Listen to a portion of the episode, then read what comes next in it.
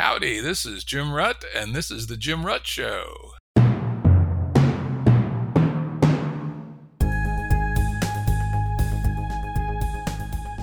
Listeners have asked us to provide pointers to some of the resources we talk about on the show. We now have links to books and articles referenced in recent podcasts that are available on our website. We also offer full transcripts. Go to jimruttshow.com. That's jimruttshow.com. Today's guest is Joe Brewer. Joe is a change strategist on behalf of humanity. He's a complexity researcher, a cognitive science, and evangelist for culture design. He's also the author of the book we're going to talk about today, The Design Pathway for Regenerating the Earth, and he's executive director at the Center for Applied Cultural Evolution. Before we jump into the book and topics related to the book, maybe you could talk a minute or two about what is cultural evolution and then what is applied cultural evolution. Very happy to do that. And I would start by saying, what is evolution, just to have a uh, foundation to build upon. And if we take the Darwinian understand of a, a standing of evolution, then evolution really is the change in the statistical composition of a population as measured by how adapted that composition is to its changing environment. So if you think of a changing population of, say, wasps with passive behaviors and some other ones with uh, more aggressive behaviors, then there will be different um, different contexts where one of them will have better strategies than the other as it fits to its environment. And then you see a statistical change in the population between one generation and the next. And normally that's through genetic evolution. When we talk about cultural evolution, what we're doing is applying exactly the same way of thinking to the study of cultural change. And when we do this, then the traits of the population that we're doing statistical measurements of are things like uh, maybe it's uh, the social organization of marriage or the models of legal models of ownership or normative behaviors in a society, like whether they're more individualistic or communalistic or things like this. But it's basically the same way of thinking again that you can watch cultural change as an evolutionary process by looking at how well adapted those traits of the culture are to their changing environments. Yeah, that's a very good description, Joe. And I just finished reading an extremely interesting book called Weird by a researcher named Joe Henrich. Very, very detailed explanation on how cultural evolution works and why it's so much faster than biological evolution. In fact, I was so impressed by the book, I reached out to Joe and he's agreed to be on the podcast in January. So there'll be a little bit more on cultural evolution then. Yeah, and it's really important for the discussion we're going to have today about the planetary predicament that we're in and the role of cultural evolution, which we normally generically call human impacts or human activities for impacting the environment, uh, that actually cultural evolution is the driving force and has now become the dominant driving force of planetary change in what is now called the Anthropocene. And so this is a topic of discussion that touches on many important environmental and social issues that we care about. And it's also, if there is one, the way out, right? We have to culturally evolve so that we can learn to live within the limits of our planet. This relates to your question a moment ago about the applied part of applied cultural evolution. And a one way to think of applied cultural evolution is when you try to direct where a society goes. And this might sound Machiavellian and manipulative. And honestly, Sometimes it is. There are people who do Machiavellian things, but the more benign version would be something like setting up a public education program or helping parents with early childhood development by giving them tools and techniques to be better parents, which will then have better functioning adults and will change the composition of social aptitudes for the community. So, this idea of applied cultural evolution is really taking our understandings from the different sciences that study social change and applying them almost in a design orientation to bring about changes that are desirable. And so an example might be that if we want to create a sustainable society, then we want to have more sustainable types of housing construction that are maybe climatically pr- appropriate in their building materials would be an example. That would be within the technology realm and the social organization realm of a culture. So when we talk about applied cultural evolution, what we're really saying is how do we make these cultural changes adaptive to their environments so that they're more likely to be replicated and spread? That's a good intro. Let's now get down to the meat of the matter the book, The Design Pathway for Regenerating the Earth. Early in the book, you talk about you know, the work of William Catton and his what you describe as his classic text overshoot. And I think that's a pretty strong framing for you, your view of where we're at with respect to human culture and the environment. Talk some about where are we with respect to the carrying capacity of the earth versus the burden that humans are putting on the earth. Well, it's a really interesting question the way that William Catton asked it because he's an ecologist who also taught in a sociology department. So he brought a lot of ecological tools, uh, ecological concepts to the field of sociology. And one of the things that he was specifically interested in, we might think of as the, the thermodynamics of an organism and its environment. Where is it getting its material and energetic inputs? And where are they coming back out of the organism as it's going into cycles and flows in the environment? So thinking of waste streams and energy sources and food supplies and things like this. And what's really interesting is that for most organisms, there's this fairly easy to measure uh, concept called carrying capacity which is basically for a given environment with a given composition of resources, there'd be some optimal balancing size for that population. And that this would then be a, a if not a fixed measure, at least a measure uh, that's fixed relative to the state of the environment at that time. But what's interesting is what happens when you look at humans, where humans can vary our carrying capacity with things like social organization and technology. And when we vary social organization and technology, our carrying capacity can do interesting things. Like, for example, we can temporarily enable a type of resource use by, say, colonizing a new resource we discover. And I'll use the example of fossil fuels. That when fossil fuels were discovered, we were able to consume them and then, eh, for a temporary period of time, increase the carrying capacity of the planet, meaning a whole bunch of humans came into being as we saw with the population explosion in the last 100 years. But what's interesting is corresponding with this is a de- degradation of our environments. So we could take deforestation and the spread of deserts as an example.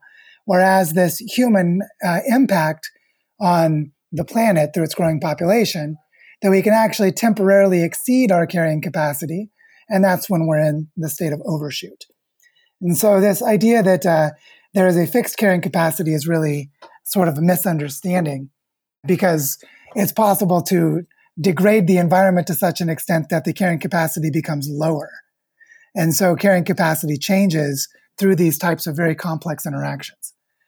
And so when we're thinking in this the ecological way about the planet and the human impacts on the planet, we have measures like the ecological footprint, which say that humans have exceeded the carrying capacity of the planet since roughly the late 1970s. Um, and there are other measures that are similar to this that suggest that we've been in overshoot for at least several decades. And there's the uh, annual overshoot day, which is now measured in August, where beyond that day, every bit of consumption that is done is beyond the planet's capacity to regenerate. And so we're in a place of overshoot at the moment by quite a number of measures. And this is why we're so urgently needing to not only conserve existing nature, but to regenerate it. Yeah, so it's interesting. You wrote a little bit about thermodynamics, and I couldn't quite decide whether you were being literal or by analogy. And so I went and did a little bit of research, and I wanted to find out how much thermodynamics humans had actually disrupted in the system. And it turned out not much the human biomass is only one ten thousandth of all biomass on Earth. And if you throw in our domestic animals, it might be three ten thousandths. And you throw in our plants, it's maybe one thousandth. So, in terms of actual physics, you know, the movement of energy from other forms of biomass to humans has not been, it's almost unmeasurable, actually, right? So I think a literal talk about the thermodynamics of energy exchange within the biosphere probably isn't correct. I suspect you meant something more analogous. Well, I did mean something more um, direct, but it's at the scale of the ecosystems that we're interacting with or managing, which is at the scale of, say, uh, a hunter gatherer society living in an intact and complex forest ecosystem, as contrasted with an agricultural society that is living in a grassland semi desert after cutting down all of that forest, where there's been a conversion of complexity inherent in the landscape into complexity inherent in the human system. And at that more localized scale, which can still be at the scale of landscapes or watersheds, so it can be fairly large, that there's a thermodynamic exchange. And a, a historical version of this is when humans learned how to manage fire, which started shifting the energetic flows of nutrients within the system. And so there are ther- thermodynamic patterns that are different in that exchange. And then the question becomes which part of it are we measuring and how do we look at topics like the measurement of complexity? So I do mean it literally, but I don't mean it literally as in compositional for the planet as a whole, but I mean it compositionally in relationship between humans and the complexity of their environments. And also, I think if you look at the scale, let's say you look at larger stuff. I mean, you know, I quote the number hundredth of one percent for human biomass, but gets much scarier. And we look at things like mammals. If you include humans in our stock, our domestic animals, it's somewhere between 80 and 90% of the mass of all mammals on Earth. So when we think about how we related to the mammals that we co evolved with, we've completely changed the game there. And with respect to birds, it's about the same. The mass of our poultry is certainly a majority of all birds on Earth, and maybe quite a bit more than that. Yeah, and this is where we go back into thinking as ecologists, where what ecologists care about are interdependent relationships. And so if you look at humans in relation to other mammals, then we're in this realm of what are the ecological contexts that human and non human mammals are in, and what are their relations to each other. And in that space, the thermodynamics do become quite important. But still, there's a, a subtlety and nuance that needs to be held in the interpretation. Okay, makes sense. Let's talk a little bit about the domains that overshoot. In fact, you specify a specific set of overshoot measures that you thought were most useful. What was it? Stockholm something or other? Yeah, the Stockholm Resilience Center created a framework called planetary boundaries which is nine Earth system processes that have thresholds or tipping points beyond which the self regulation of the planet for creating a Holocene like warmth and stability, which, as far as we can tell, is necessary for large scale agriculture and civilizations. They were asking the question of these planetary scale processes, what are the thresholds that if we go beyond them, then large scale social organization, things like civilizations, become untenable.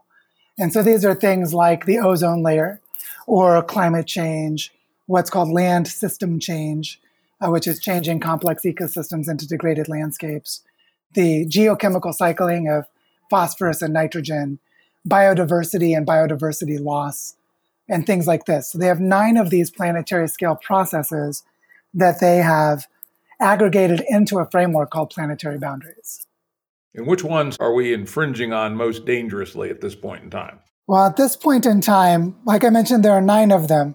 And um, one of them that is sort of a catch all is called novel entities. So you might include something like rogue AI and novel biochemical weapons that we couldn't have forecasted that could lead to a human extinction event. Those are in a catch all category of their own. But uh, the ones that we have pretty good measure that we have already gone beyond the extent of. These are climate change, biodiversity loss, land system change, and the cycling of nitrogen and phosphorus. And of course, these are all interconnected with each other, so they're not reductionistically separated, but each of them is its own tipping point that can create cascade effects. Let's drill into one I happen to know something about being a farmer myself, and that's the nitrogen phosphorus flows. We're using a lot more nitrogen now. I think you referenced in the book that humanity is now pulling more nitrogen out of the air than the plants are in terms of adding nitrogen into the biosphere. However, the Stockholm folks talk about the runoff. And I can tell you that the Environmental Service Department here in Virginia and the USDA, they're constantly on the farmer's ass to minimize the amount of nitrogen runoff. And it's not entirely clear to me that that can't be managed by doing a better job of how we do our farming.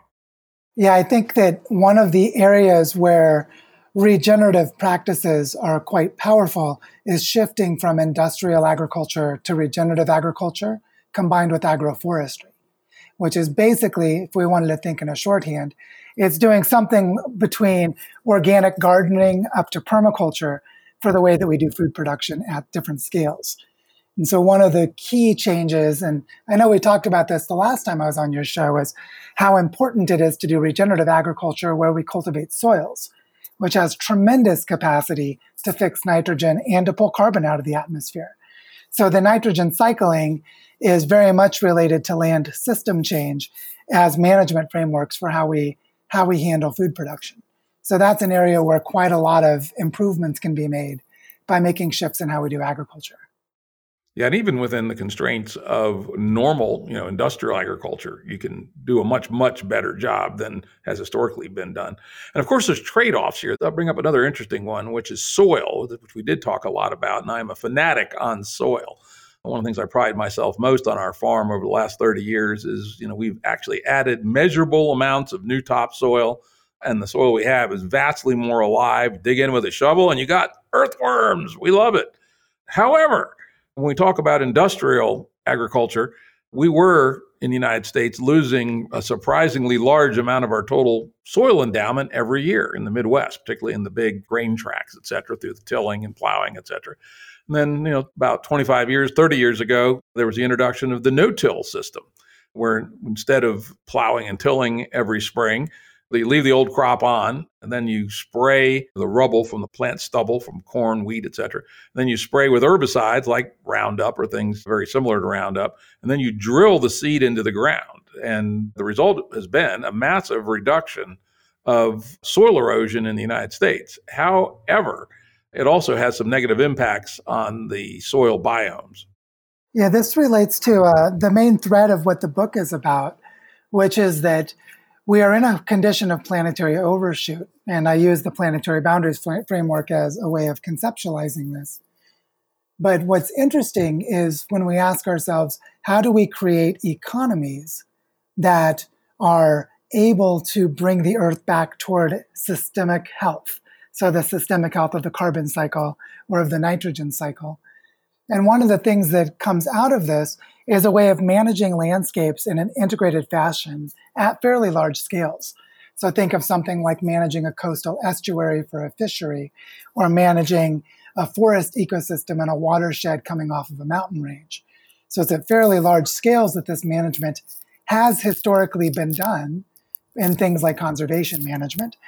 But unlike conservation management, the goal is in regenerative management the goal is to increase or restore the life giving properties of the landscape itself. And when we start to do this, we end up with implications across every part of human life. For example, how do we parent our children? And what is the nature of education? What kinds of things should children be learning?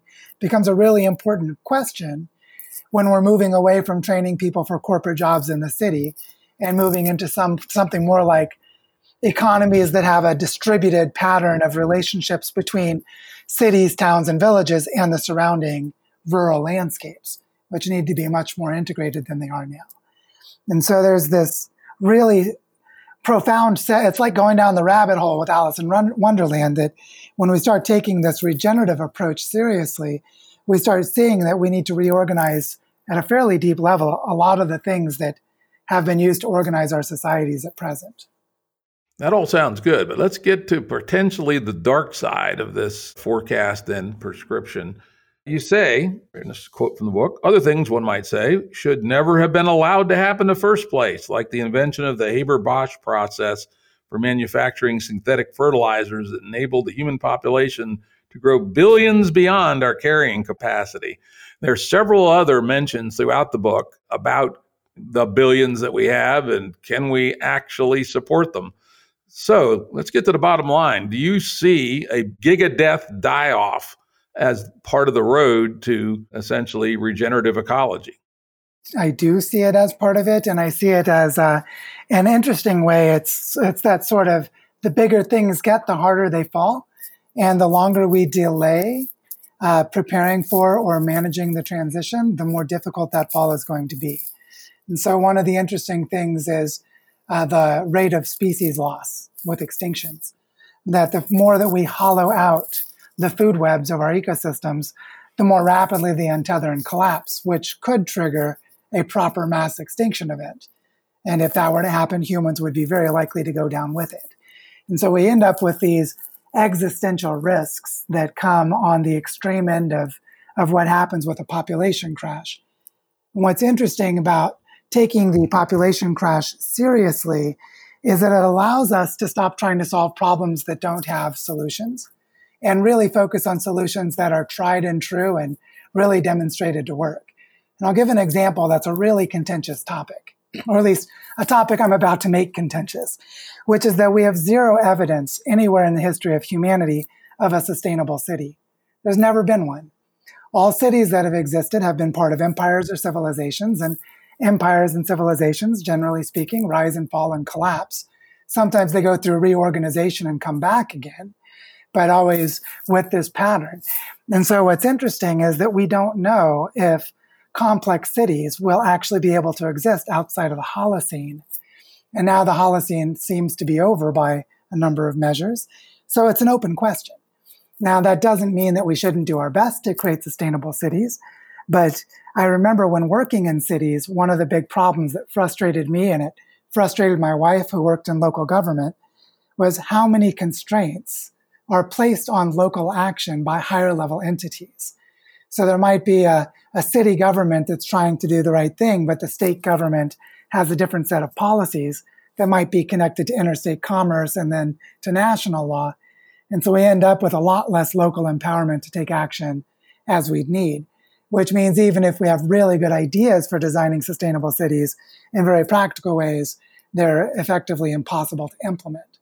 And so the question becomes as we hold seriously how far we are into overshoot and how likely it is that the patterns of collapse that have already occurred somewhere else, like the mass starvations that happened in sub Saharan Africa in the 1970s and 80s, and what happened in Syria a few years back with the droughts and the conflicts, that as those continue to spread to other places around the world, and I guess we could talk about the wildfires because that's a nice example that's really prevalent these days, we can see this cascade of tipping points.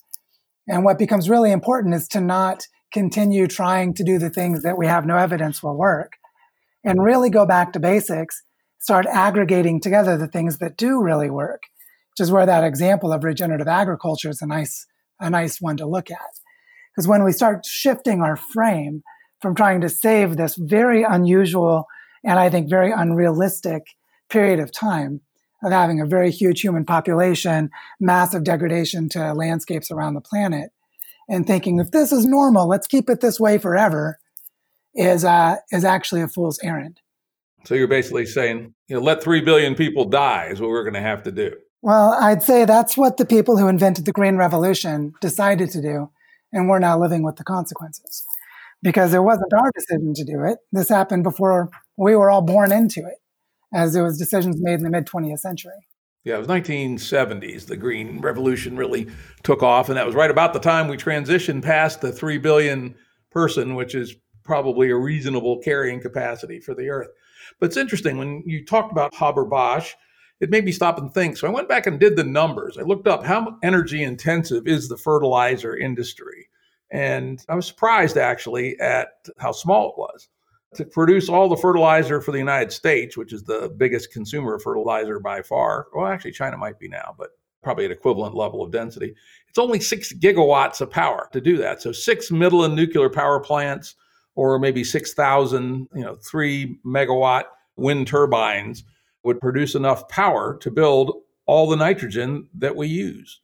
So that does not seem to me a major barrier to not having the gigadeath die off. Say, all right, we're just going to commit for an extended period. We'll eventually build the population down. I agree with you. Long term, we want to build the population down to below 3 billion for sure. But isn't it the more humane and perhaps more moral thing to do to build into the plan uh, transition, and that may include six nuclear power plants for a country the size of the United States making fertilizer, to be able to support those people during the transition. I remember listening to an interview with Dennis Meadows, one of the authors of Limits to Growth. And the interview was conducted around 1978. I forget which year, it was 77 or 78. But at that time, he and the team at the Balaton Group uh, had come up with a descent plan, a way of managing the overshoot that they saw coming in their 1972 Limits to Growth study. And what was interesting was to come back and look at that uh, when he was interviewed again earlier this year, when that opportunity, which would have been much better taken then, before three additional decades of intensifying overshoot, that that would have been the time for the humane uh, reduction of the human population. And humanity didn't go that route. So what's interesting is that we no longer have the choice. The choice was made for us by the leaders of that time. Similar to that famous New York Times article a couple years back that revealed how close the United States was to a climate policy in the early 1980s, and then how quickly the oil industry gathered their propagandists to try to battle it and succeeded. And had we taken a different course then, so you know, shorthand, if we had taken the Carter route instead of the Reagan route to climate change, that we'd be in a very different world today. I think one of the problems is that people keep shifting their baseline of normal to these increasingly abnormal times. So we're in a time where the overshoot has been going for such a long time that most of us were born into the late stages of it. And that's one of the challenges for us in dealing with this situation. It certainly makes it more difficult, but you know, I, I personally would not want to consign 3 billion people to horrible deaths if I didn't have to. And so, you know, I would suggest that it's worth people working in this space to think seriously about scenarios where we can save the people, at least most of them. Some of them will go down, particularly around changes around climate.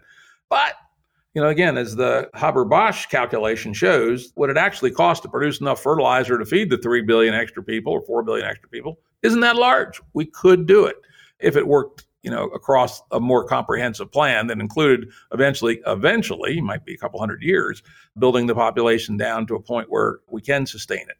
It's not obvious to me that any of these current overshoots are that dire yet that we have to slam on the brakes and kill 3 billion people. Well, I think there are two problems with your analysis. One is the amount of energy to produce the nitrogen is not the amount of energy, energy used in the industrial agricultural system. So I think about the large machinery that's used, the amount of oil that's built into transport. You know, it's a whole meshwork system that's building that massive infrastructure. And what's interesting, so this is one point, is that the need for nitrogen fertilizer actually increases with the degradation of soil. So if we have better soil management practices, we can phase out nitrogen fertilizers and actually have better productive years, yields over the long term anyway.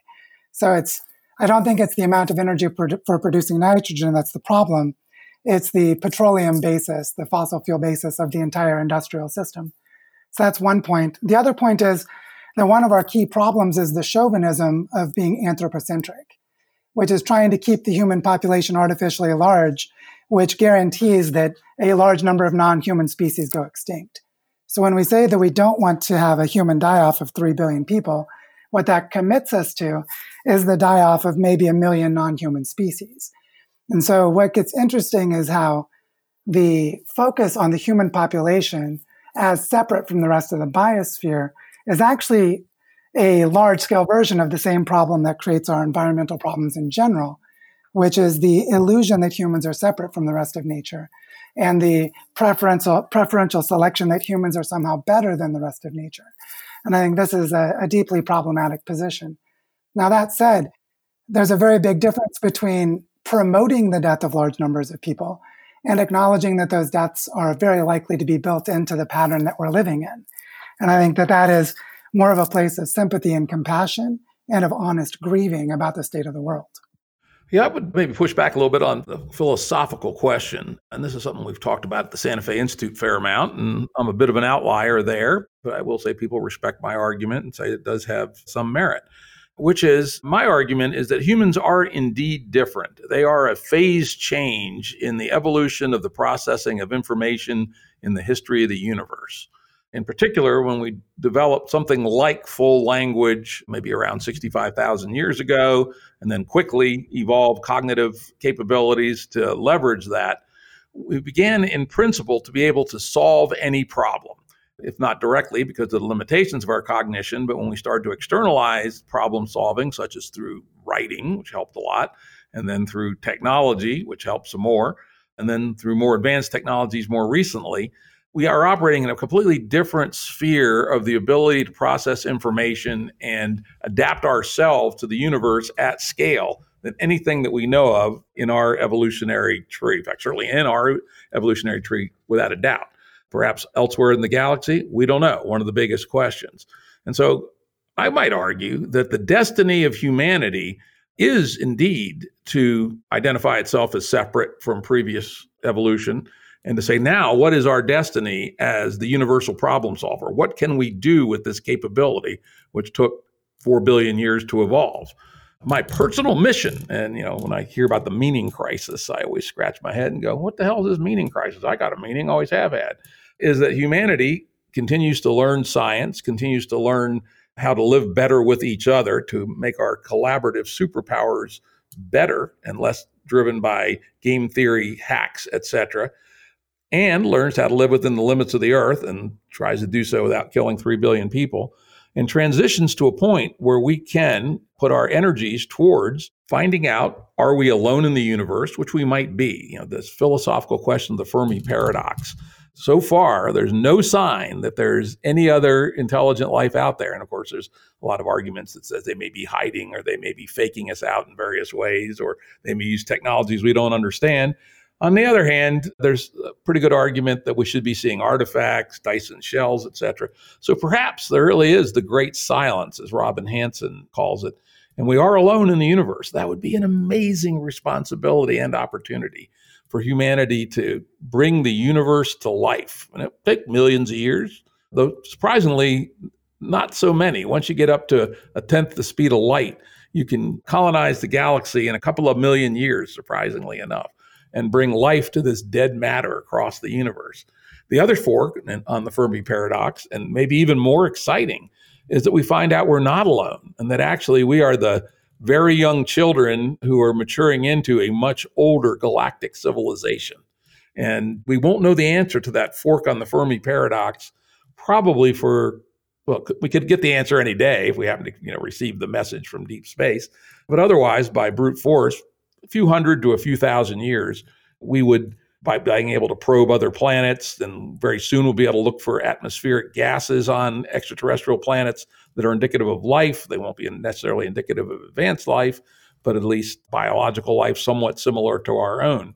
So it strikes me that, you know, with a meaning like that, it makes more sense to trade off human capability for, you know, let's say species of amphibians, so long as we don't destabilize the carrying capacity of the Earth for the humans. I think that uh, two things that are interesting about this for me are one part, I think if you and I were both at the Santa Fe Institute together, we would tend to be more on a team than on opposite teams around this. And that I feel like humans have some very special qualities, which is why we need to do everything we can to avoid killing ourselves with extinction. And I know we've talked about that before. So I'm very much in agreement around the sentiment. A place where I think the problems really arise is in the presumption that human intelligence is actually different from non human intelligence in some very fundamental ways. For example, how our bodies, as multicellular organisms, are the inherent intelligence of cooperation between what are basically bacteria. And when we understand how the collaboration and integration of those, what are called evolutionary transitions, how higher integration of natural selection occurs from individual cells to multicelled organisms, being one of them, then what we start to see is how the intelligence is distributed across those integrated collaborations. And when we take that way of thinking and look at the human cultures that have been sustainable, it's the human cultures that behave within their ecosystems the way that our individual cells operate within the tissues of our bodies, which is they engage in participation and empowered cooperation in service to the whole organism. And when that fails to happen, when a cell goes rogue and starts taking care of itself at the expense of the larger collaboration, that's what we call cancer. And those cells go rogue and eventually kill the host. And so, what's interesting about this is when we see the amazing human intelligence that enables humans to do things like empathize with and conceptually understand communication between different species and their ecosystems, then they can do things like be a really good gardener. They can actually help plants to grow and thrive by understanding the thriving conditions of those plants. And so I see this less as humans having superior intelligence and more as humans having the intelligence capacities of a different kind of collaboration because it can be done intentionally and with wisdom. And so for me, this is more about understanding how intelligence is spread throughout all of nature and that humans are just a continuation of this. But there are a few things specifically that make humans different. One thing that makes humans different is our, our cognitive, linguistic, or semantic capacities. And another is the ability to accumulate culture, to have culture build on what came before, which is a really powerful thing that helped create the mess that we're in and is exactly the same thing we need to employ to get our way out of it, which is to learn how to direct accumulations in culture toward one configuration or another of societies. And in this case, it's toward more sustainable societies and away from more extractive kinds of societies. And so I see this as very much agreeing with you that humans have a special role and a special place, and we need to do all that we can to avoid extinction. But I don't equate that to the number of humans that is so high in the world right now. Say we need to keep 8 billion humans because humans are special, and therefore guarantee the extinction of a million non human species because they're just not as good as us anyway, is a very flawed ethical framework for me. And I think also a very flawed practical framework because we depend to such a great extent on the health of those ecosystems. I think we agree that it might be a flawed practical analysis, but I'm not yet convinced. I'm not yet convinced that we can't do a clever dance and make it through with our 8 billion people, or at least most of them. Some of them are going to die. Sorry. That's just the way it is. But if we can keep the deaths to modest from a moral it depends where your moral calculus is right you know how do you value a human versus an amphibian for instance and I think that's a question we're going to have to look ourselves in the eye. We may have to accept the extinction of half the amphibian species to get our 8 billion people across the bridge to the other side. And you know, have to think long and hard about that. On the other hand, if it turns out that due to you know complex food web issues, et cetera, that are truly unmanageable, that if we go down the route of a million species die off and it's going to take us down two for sure, high, high probability, then yeah, we don't do it. So I think you have to separate the two from the practical to the moral. And people could come to different decisions about the moral, but presumably they'll come to the same decisions about the practical. Yeah, this is the interesting part of regenerative design is how it actually spans a, quite a broad ideological spectrum. So you can have a very politically progressive, social justice oriented, nature loving person. And you could also have a very libertarian, individualistic, I care about me and I just want to take care of myself and be left alone. And that these can actually align around something like effective management of soils. And so there's a very interesting place where understanding how living systems work as a foundation for how to do management well is something that goes at a deeper level than ideology. And I think this is really important. At the same time, I think the ethics are actually super important because one of the things that's happened with the current neoliberal capitalist system, which is a subset of the different kinds of capitalism that are out there, is built around this idea that markets that are free to uh, pursue uh, to pursue profits in an unfettered and unregulated way which is disingenuous, of course, because they actively create regulations to enable them to do it while pretending to be against regulations. So there's an inherent dishonesty in the story that then are encouraging people to be basically behave like psychopaths. And then we end up with social norms of people being materialistic and greedy, and also being forced to uh, to make individualistic decisions out of necessity when they're in places of of more economic impoverishment. And so there's this really interesting dynamic around the ethics that are connected to well being.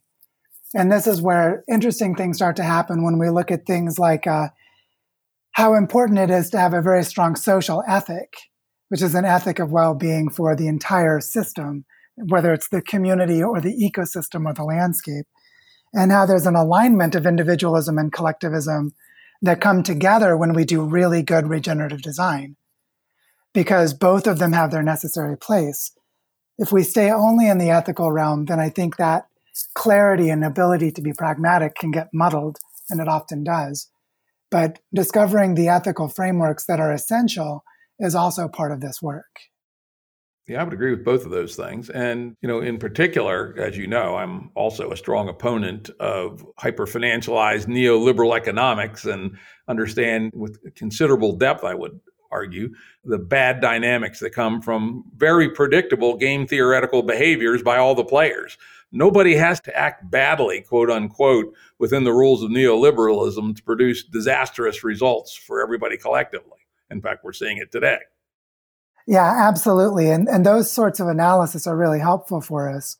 One of the things that I've, uh, I have a chapter on this um, where I forget the title of the chapter at the moment, but the question comes up if we're going to create regional scale economies that are really integrating their material flows, so that, say, for example, the building materials are as much as possible sourced locally and are sustained through regenerative practices locally. And then there's trade between territories, but it's more, it's less emphasized than globalization. Then one of the things that comes up is what happens if there is a militant, xenophobic, fundamentalist group that attacks and invades? And how do you protect one of these regional economies from that kind of outside invasion? And this gets back at those game th- theoretic questions, because one of the answers to this is economic and cultural interdependence, which is actively creating cultural interchanges and economic interchanges, which feels like we're talking about globalism again, except that it's based in bioregionalism. It's basically that each regional economy has sovereignty. So it's not like multinational corporations are the only ones with sovereignty and the local economies have no sovereignty, which is what free trade agreements do through globalization. It's more that through sovereign regional economic policies, it becomes possible to create healthy forms of interdependent trade.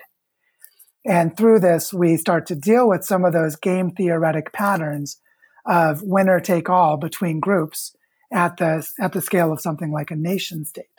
And I actually would make the prediction that nation states will not be part of the sustainable world in the future, that they will go away and be replaced with something much more like ancestral bioregional economies uh, with a planetary scale framework of collaboration that's similar to the way that science is planetary in scale in its collaboration and transcends national borders. And actually, many aspects of markets do as well. And those aspects that work well, I think will continue during this transition and can very well be part of the future.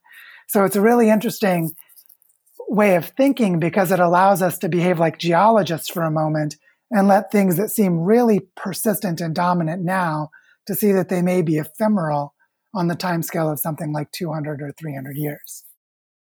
Let me hit on two points. I did underline the section on interdependency as one possible solution to the problem of you know game theory predator prey at the cultural level and unfortunately it's not clear that history bears that out economic interdependency increased rapidly in the second half of the 19th century and reached a historical peak guess when 1914 and that's when the shit show really started where the west at least went into an autoimmune crazed state and fought two unbelievably large scale wars of great horror and destruction, World War I and World War II. And our economic interdependency did not return to the level of 1914 until guess when? 1988. Took a long time. And since then, we've exceeded that and are at a much higher level of economic interdependency, but not necessarily one that does the planet any good. I mean, the idea of catching fish in Alaska flash freezing them, sending them to China to be cleaned and filleted, and then sent back to the United States to be unfrozen and sold in your local grocery store certainly doesn't seem to be a wise way to use the carbon sink of our atmosphere to produce that kind of global trade. But it is certainly what interdependency can lead to if one is not careful. Yeah, this is a nice example of economic interdependency where the economics fails basic ecology tests. Because if we're thinking about ecological interdependency and then building ecological economic systems, then we wouldn't be overfishing the salmon of the Pacific Northwest, for example, or of Alaska, because they would have regional sovereignty. Their own fisheries could manage those fish stocks, fish stocks for their economy to help avoid those over overfishing dynamics. And this goes back to something that's really important, which is part of the history of economics. And when we think about how economic interdependence would work if it was ecological, rather than economic based on false assumptions of how economies should work, which is that uh, whatever the price can bear is what the market can do, can ignore ecological limits, as one example of economics not being ecological. That if we build our economic systems around ecological foundations, then the interdependence becomes quite different.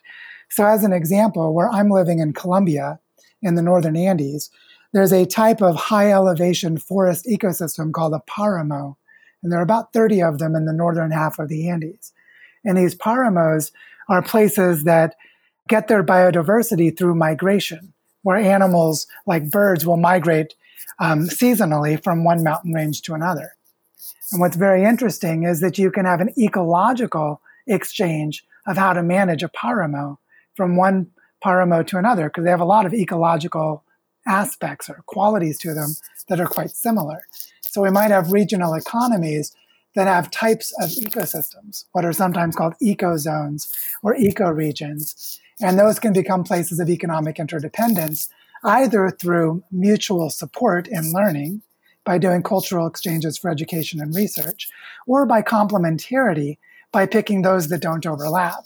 Say, we have found a way to resiliently manage this type of ecosystem, but there are things this ecosystem can't provide but there's a nearby place or not too far away regionally that has a different combination of ecosystems and we can engage in trade with each other while maintaining the efficacy and the health of those ecosystems.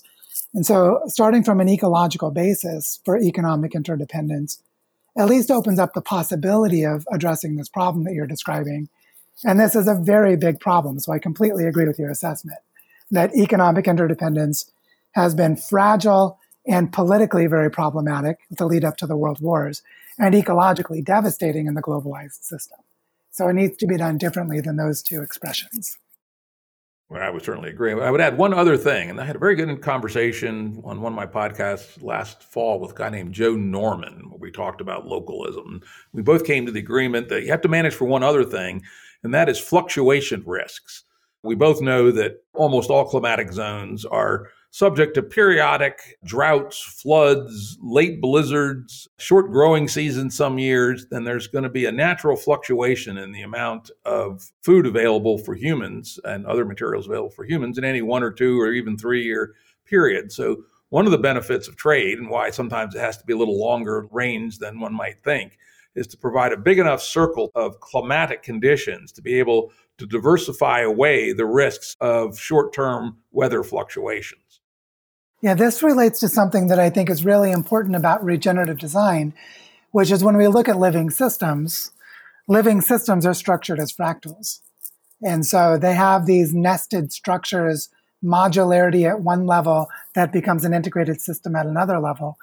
And a really great example of this is the relationship between a watershed and the watershed's relationship to a t- tectonic plate, which may be connected to part of a mountain range and how that can be connected to a weather system, which might then be connected to a, a circulation system of water in the world ocean, which could become ultimately planetary in scale. So you end up with nested levels. And what's really important is to create resilience across those scales.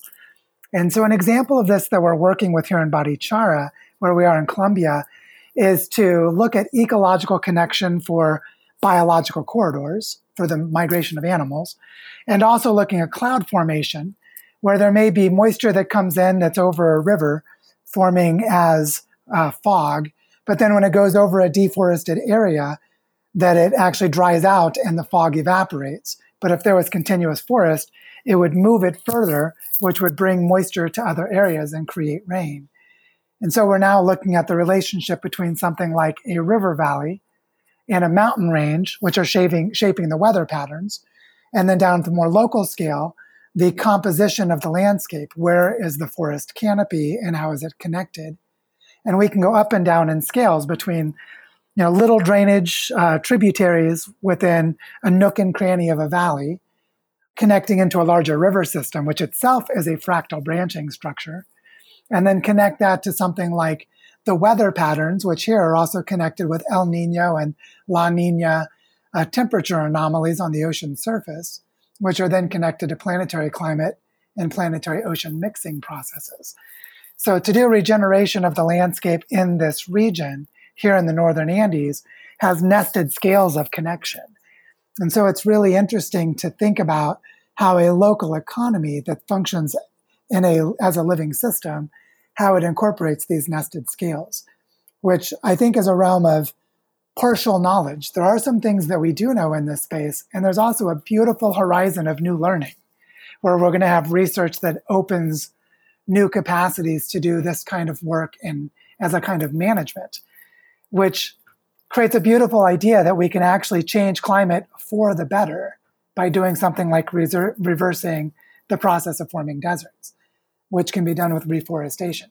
So it's really interesting to think about these nested levels in terms of economic trade and then also in terms of ecological restoration.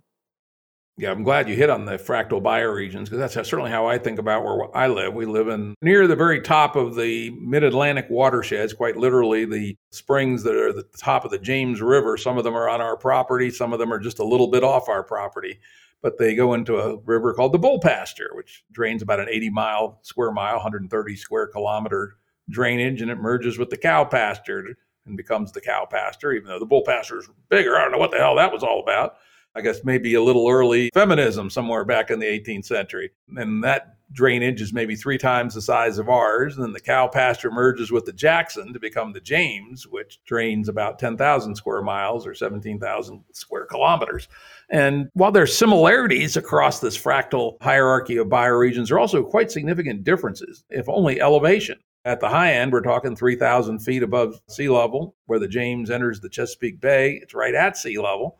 And as we know, 3,000 feet of elevation is about 13 degrees of adiabatic cooling.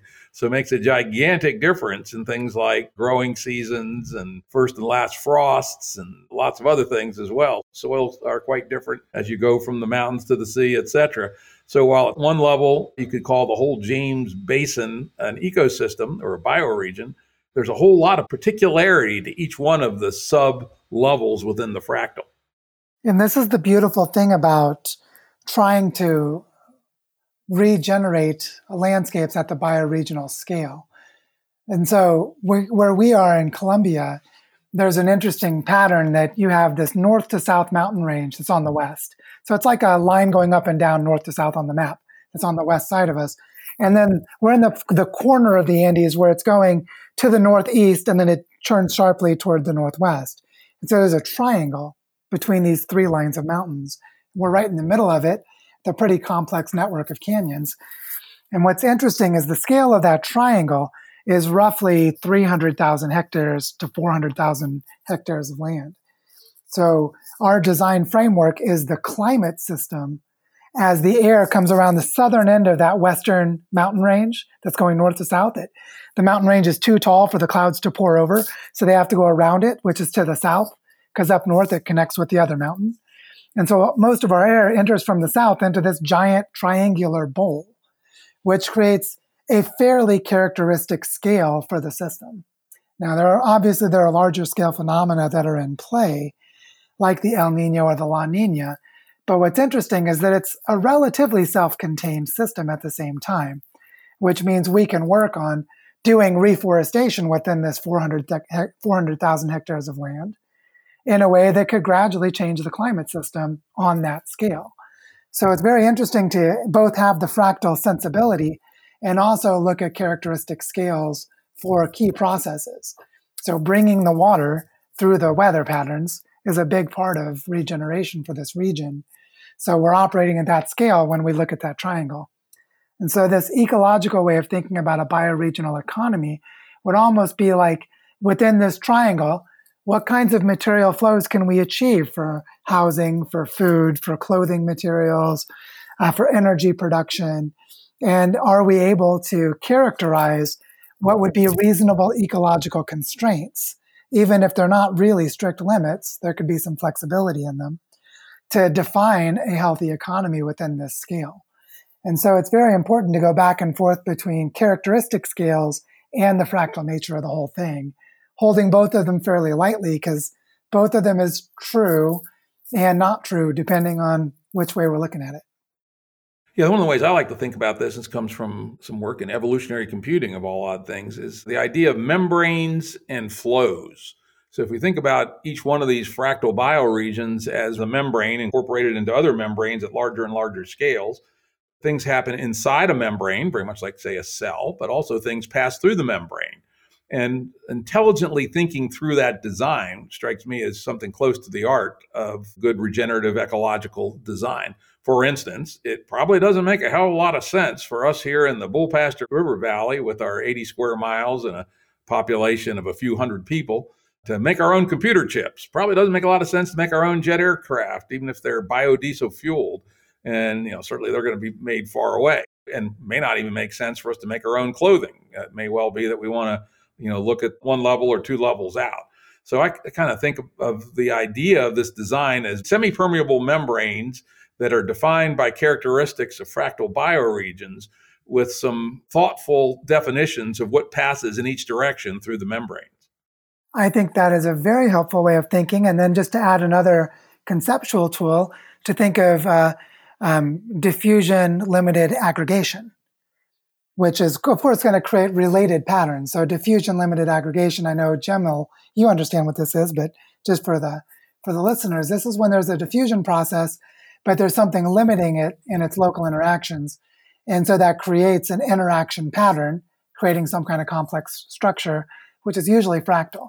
So an example would be uh, uh, water infiltrating into a soil and rock substrate as it's entering an aquifer system, that the complexity of those different sizes and chemical compositions of the materials on the ground cause the diffusion to be limited, which causes it to aggregate into clumps and clusters, creating a fractal pattern. And if we think of that network of rivers you're talking about as having geographic limits in its orography and its you know formative structure of the mountains, and also cultural uh, aggregation of areas of more specialized things. Like two valleys over, those people are really good with textiles and they make a lot of the clothes that we wear, but we don't need them in this valley. Well, that would be similar to this aggregation that you can have a limit in diffusion. You don't need everyone to be making their textiles. Uh, you can limit the diffusion of that as a cultural practice which would then cause it to be aggregated as a specialized economic activity of one valley relative to another. And so I see both of these as helpful ways of thinking about the self organization, the way that these bioregional economies can actually adaptively evolve as self organizing systems, which is part of how they get their autonomy. And so that's a really important element of the design process. Yeah. And whether it's designed or emergent or some combination of the two. It's interesting. I think of two forces that are kind of in play here. One, I forget who said it, but one of the famous economists said there's really only one thing in economics that's both non intuitive and true, and that is the idea of comparative advantage, which is the economic argument for trade. That even if you're worse at your neighbor at both growing grapes and growing wheat, if you're comparatively better at one or the other, you're actually both better off trading the one that you're comparatively better for for the other one at your neighbor. Easy mathematical proof that comparative advantage is real. And so that's a strong driver for trade. And, you know, it, it even works at the global scale. On the other hand, there needs to be constraints. And one of the constraints that we have under constrained very substantially is one, energy costs, right? The fact that energy does not pay for its, at least today, and certainly not fully, it's using the atmosphere as a CO2 and other gases dump.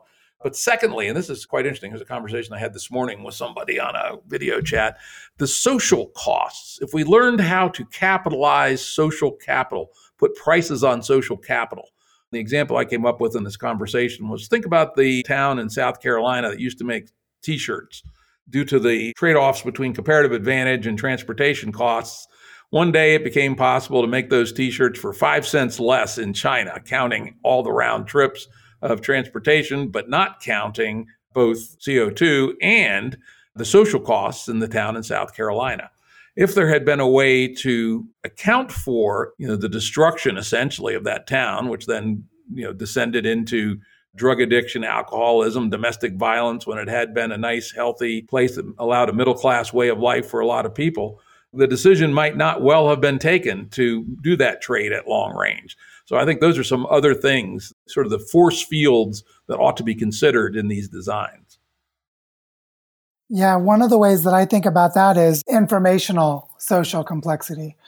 And I'm forgetting the guy's name who was at MIT, although I've actually met him before, um, who uh, helped create a social complexity lab and a way of measuring the, it's sort of the equivalent of like embodied carbon. If you think of the embodied carbon in manufacturing an automobile, uh, and then the embodied carbon in a forest that is regrown with the carbon from the atmosphere for all the plant bodies. A way of having embodied carbon. That he had a way of thinking about embodied information complexity. And one measure was the number of UPC codes that a, a particular zip code might produce. So there's this geographically bounded area. How much capacity to produce diversity exists in the economy? And this is a way of thinking about informational complexity. And what's interesting is that the price signals, like you were just saying with the t-shirts, fail to recognize the, the sunk cost of building that social complexity and also the irreversibility of reproducing it. That there may have been a developmental pathway that let that, that little town really specialize in t-shirts. But once they lost their ability to have that social capital, for various economic reasons, they may never produce it again they may never recultivate those capacities.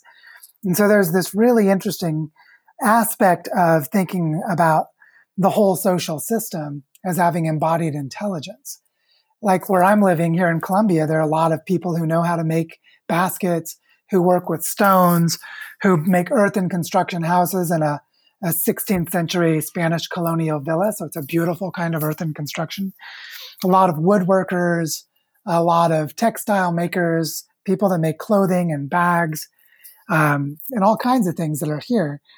And one of the beautiful things about this economy is, for example, when tourism shut down in March, when COVID caused a lockdown of the of the society in Colombia, while the economics, the monetary flow collapsed by about 80% pretty much overnight, the capacity to be self-reliant remained fairly strong because people knew how to do things.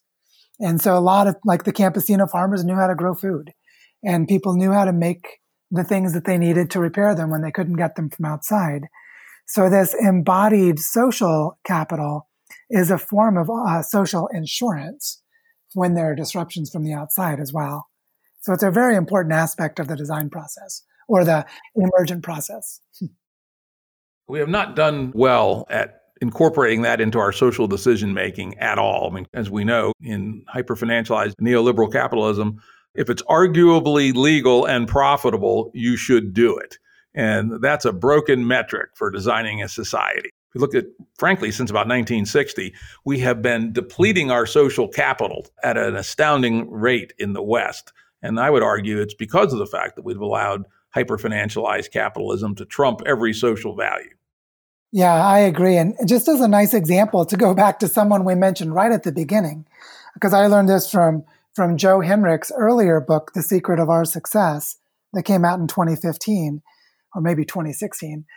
And that is a story of what happened in uh, Tasmania when sea levels rose at the end of the last ice age, separating the mainland of Australia from Tasmania. There was a water channel before, but it was close enough that people would go across it with boats, and there was a lot of trade. And what they lost was the social connection to a larger trade network. And he connected this to a specific finding in the study of technology and teachers, which is that very complex technologies require there to be very good teachers who can teach the complex skills. So what you really need is you need enough people who are masters of a technique and also master teachers to maintain highly complex technological artifacts. And if your social network becomes too small due to fragmentation, like this, this water channel cutting the social network of trade apart, and Tasmania had a collapse of this, then what they had was a corrosion of technology to the point where on Tasmania, they had very crude bows and arrows. They stopped using kayaks and canoes and they lost the boomerang. And so if you looked on mainland Australia, they had these very advanced tools that continued to be used. But on, on Tasmania, they lost them. And as they did simulations of the social learning process and compared it to psychology studies of learning techniques, what they found was that it was the loss of good teachers.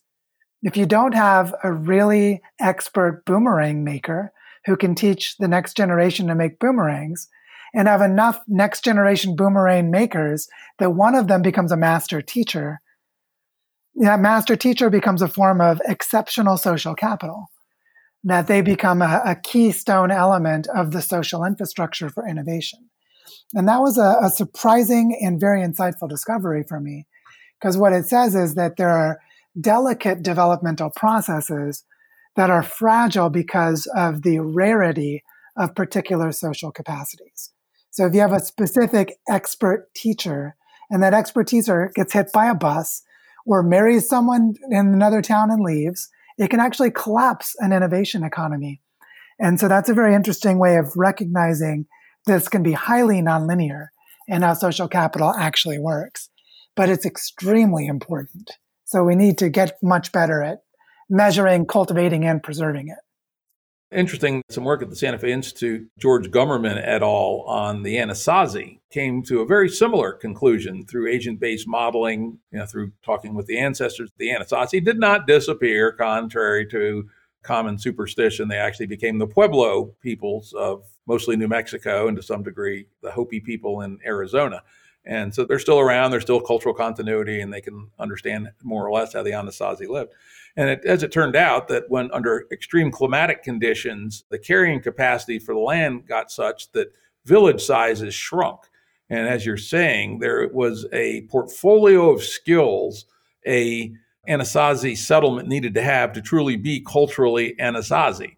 And once the climatic conditions got harsh, and this had nothing to do with humans, this was one of the periodic dry periods in the Southwest around 1200 AD that lasted for 80 or 90 years. The population density got so low that you couldn't have the ensemble of skills you needed to actually carry on the culture. So people just threw up their hands and dispersed into the world and then reassembled as the Pueblo people a couple hundred years later. So, very similar idea at a much smaller scale. But actually, we have some great opportunities to avoid those traps. One of the guys I work with, I think someone you know, Jordan Greenhall, Jordan Hall, got both names. He's currently got an idea called Civium. This comes from some interesting work on both the high and the low simultaneously. He got exposed to the scaling laws work of Geoffrey West and Luis Bettencourt that shows that cities in both positive and negative domains are superlinear, which is if you double the size of a city, the average salary more than doubles and the number of patents issued more than doubles, the number of college degrees more than doubles, but also the amount of crime, the amount of disease also more than doubles. So it's not a one dimensional, always positive thing.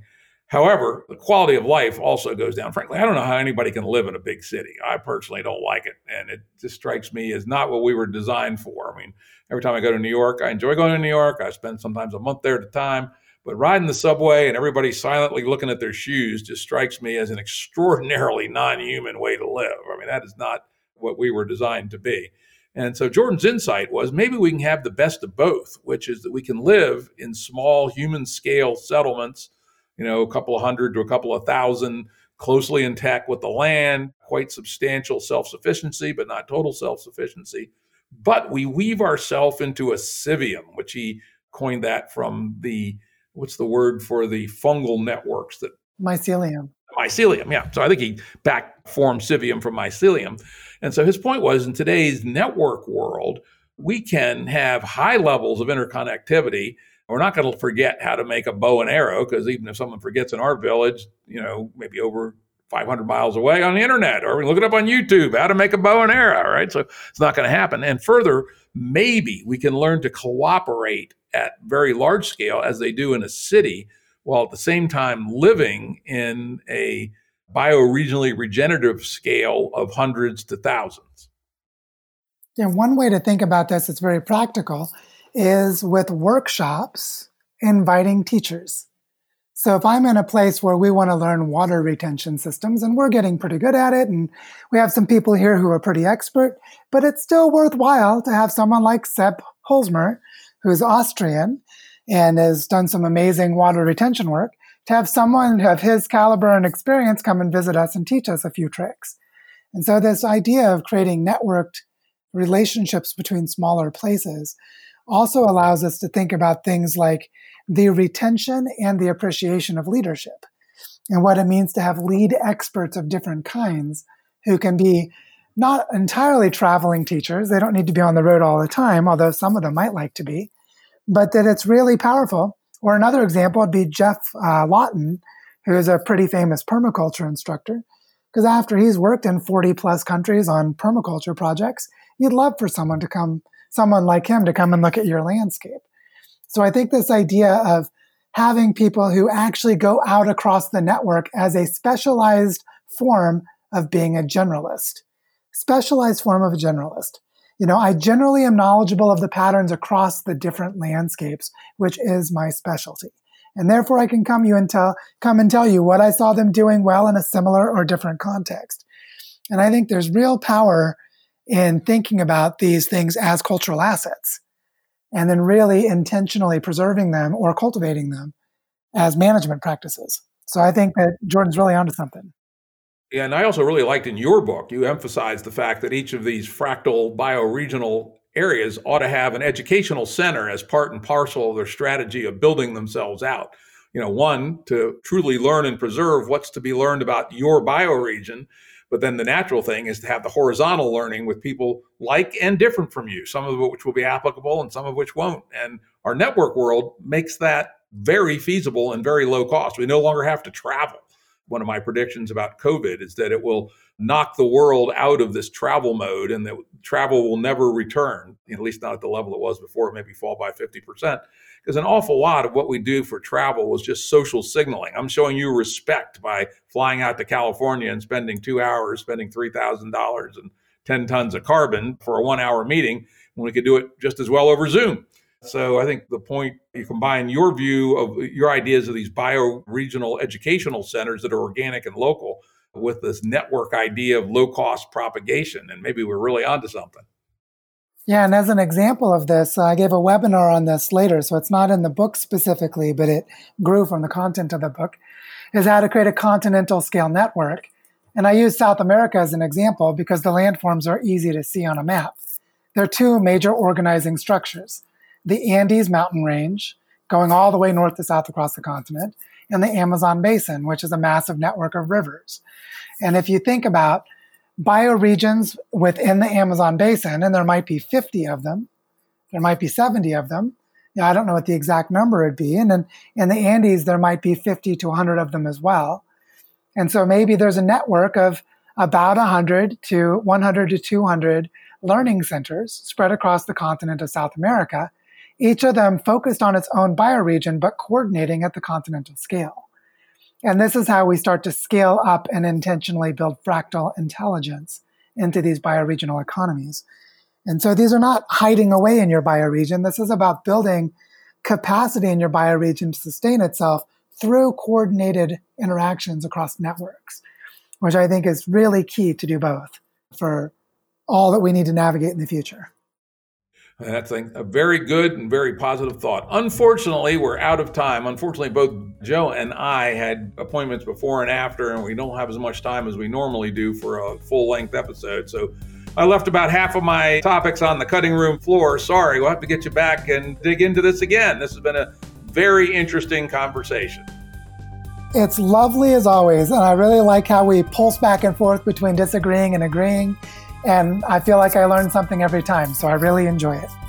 Me too. Reading the book really opened my mind up in some very useful and positive ways. So, strongly recommend folks read the book. And as always, the link to the book will be available on the episode page at jimruttshow.com. Thanks, Joe.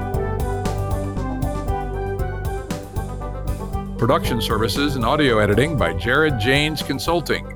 Music by Tom Muller at modernspacemusic.com.